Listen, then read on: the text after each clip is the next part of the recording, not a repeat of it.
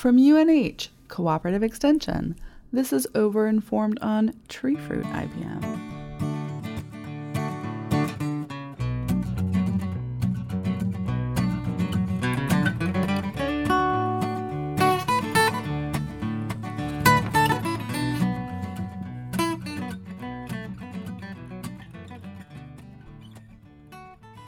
Hold on to your hats, podcast listeners, and get ready for a psychosexual adventure because we're talking about moth sex. Well, excuse me, moth sex pheromones, or the odors moths use to find that special someone and start a family. For decades, entomologists have been identifying and synthesizing moth sex pheromones, and these odors are incredibly powerful. And they really have to be because insects are so small in this big, big world. For example, I was part of a project years ago involving a moth pest of wine grapes. Just being in a car with the pheromone lures was enough for this pheromone to embed itself in my clothing, even after several washes, made me incredibly attractive to these moths.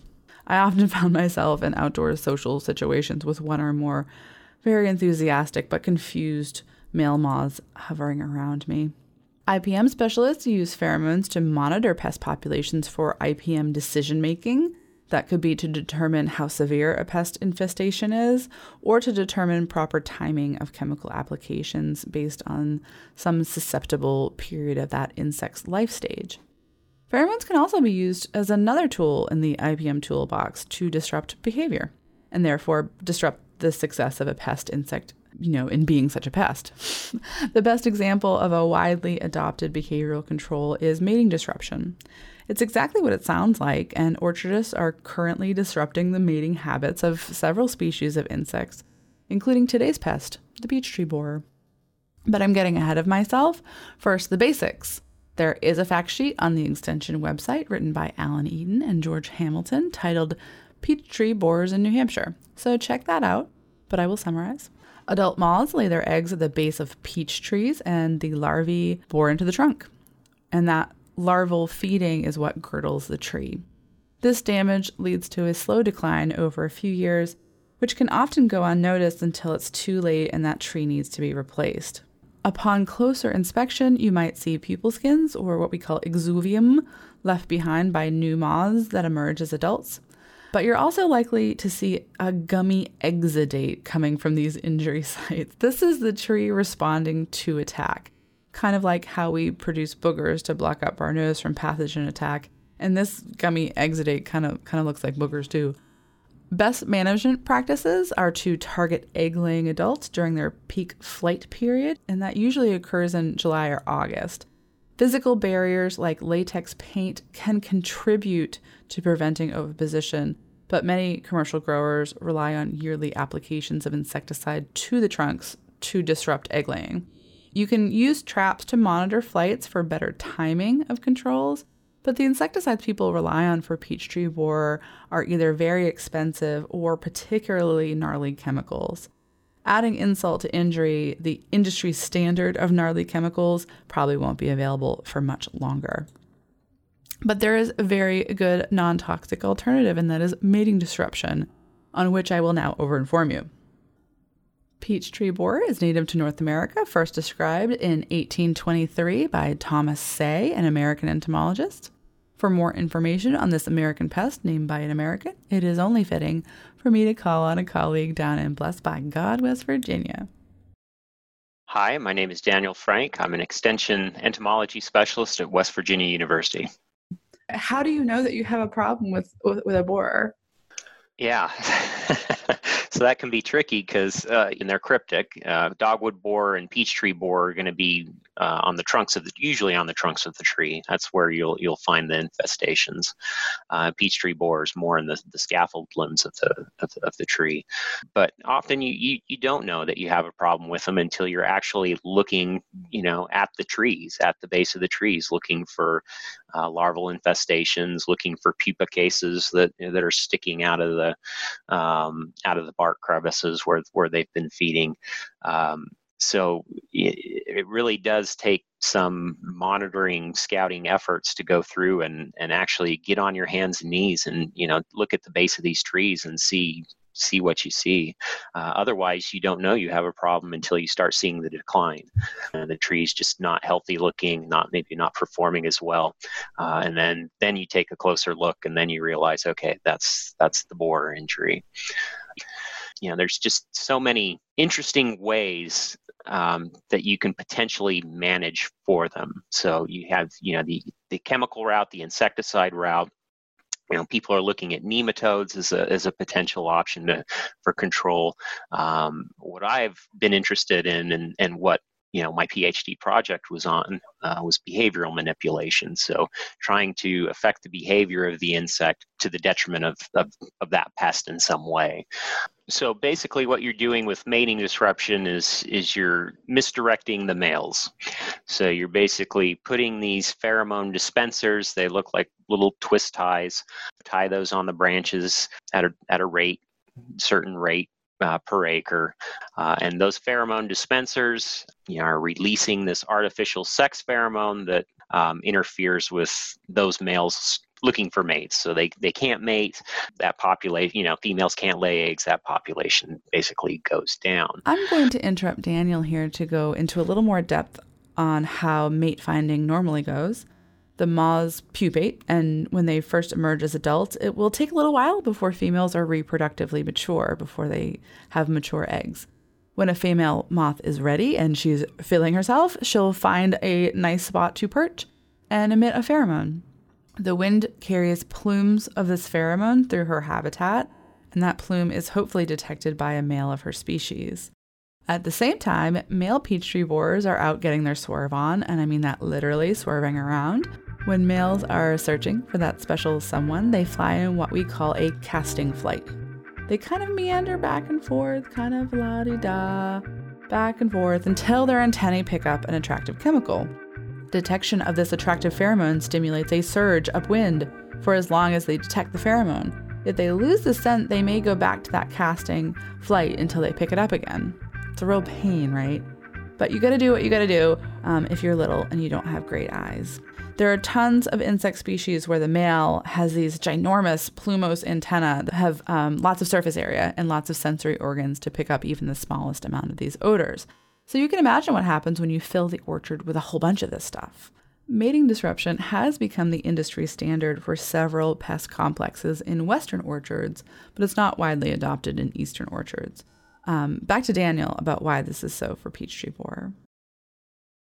When looking at mating disruption for peach tree borers, you know, all of the studies were looking at larger acreages of peaches. You know, they generally recommend 10 acres, uh, not not less than five, um, which is most of the acres of you know peach blocks that we have uh, in in West Virginia. It's going to be less than five. I think our average is somewhere around about two and a half acres.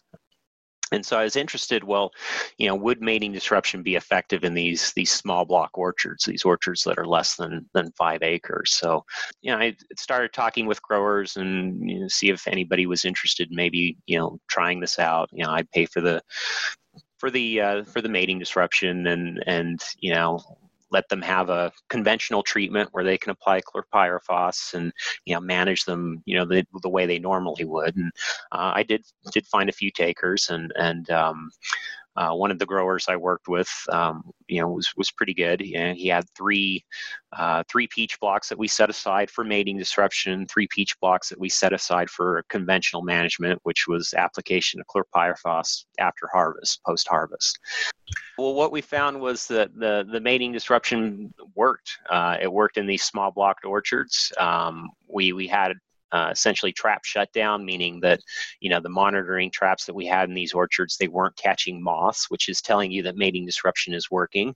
So if the males can't find the traps in the orchard, uh, they can't find females too. And when we did the damage evaluations, we showed that there was no significant difference between the infestation levels in orchards that were getting the mating disruption versus orchards that were being treated with chlorpyrifos. And in some instances, you know, numerically, the infestation was was a little bit lower in those those uh, mating disruption blocks. So it was it was quite effective. Um,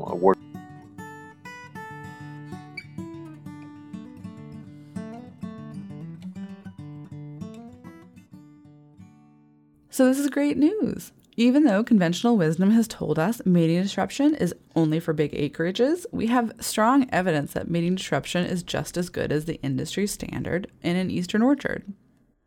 So everybody should run out and drop the couple of hundred dollars an acre it costs to get these pheromone dispensers and get disrupting. Well, not so fast. There are some caveats. Back to my discussion with Daniel.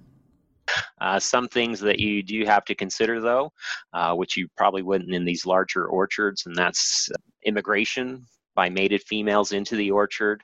Uh, so if you're, you know, if your peach orchard is just kind of in the middle of nowhere with, you know, you don't have many many other peaches around, uh, you really wouldn't have to worry about that. But if you have a lot of peach orchards nearby, you would have to worry about those those mated females coming from those orchards into that orchard. To when it comes to when it comes to peach tree borer, is it you know pretty? Uh, is the host fidelity pretty high? Like it's not like there's a lot of alternate hosts that would be producing outside populations? Well, so so peaches are stone fruit prunus, um, and that's basically the the wild host. Any any prunus. So uh, I don't know. Do you have a lot of wild cherries? I've I've actually seen them in peach tree borer in forests.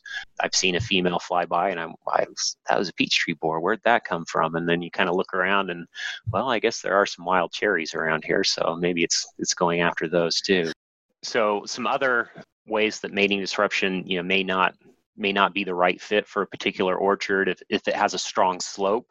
So if your orchard is on the hillside, um, you're not going to get even distribution of that pheromone uh, throughout that orchard block.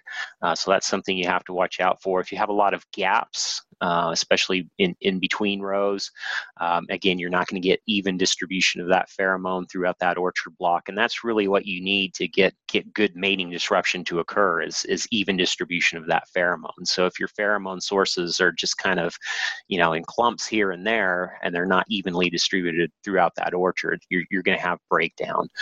Um, some other things would, would be like infestation level. If you have really high infestation levels, you're going to have to supplement mating disruption probably with chemical controls, at least for the for the first year. We've seen that with other insect pests too. Codling moth, you know, we have mating disruption for codling moth, but if you have really high codling moth pressure, you you need to supplement that with insecticides too to bring that population down. So there's different mechanisms, I guess, of of how you know mating disruption works and one of those is competitive attraction so basically you know following these these pheromone sources instead of the female. So you have these males wasting their time following these these point sources in in the orchard instead of locating females. But if you have a lot of insects in the orchard already, a lot of females, you know, the chances of them finding female go up. And then when you have them in like closer proximity to each other, uh, they start using maybe other things besides olfaction to locate mates, so visual cues and things like that.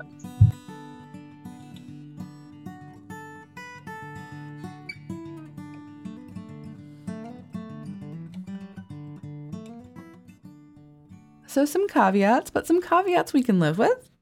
Daniel mentioned that there's a range of labeled rates for dispensers that can be adjusted based on pest pressure, too. Is mating disruption right for you? Do you still have questions? You can tweet at me. I'm at Wallingbug on Twitter. Or you could shoot me an email. It's anna.wallingford at unh.edu. Write to me, especially if you're in New Hampshire, but even if you're growing tree fruit in the East and have some concerns about trunk borers in general, uh, especially when chlorpyrifos is no longer available. Let me know. It's something we're all paying attention to. That's it for this week. Thanks to Daniel Frank of West Virginia University, and special thanks to Brentwood's favorite son, Jason Lightbound, who wrote and performed our theme music.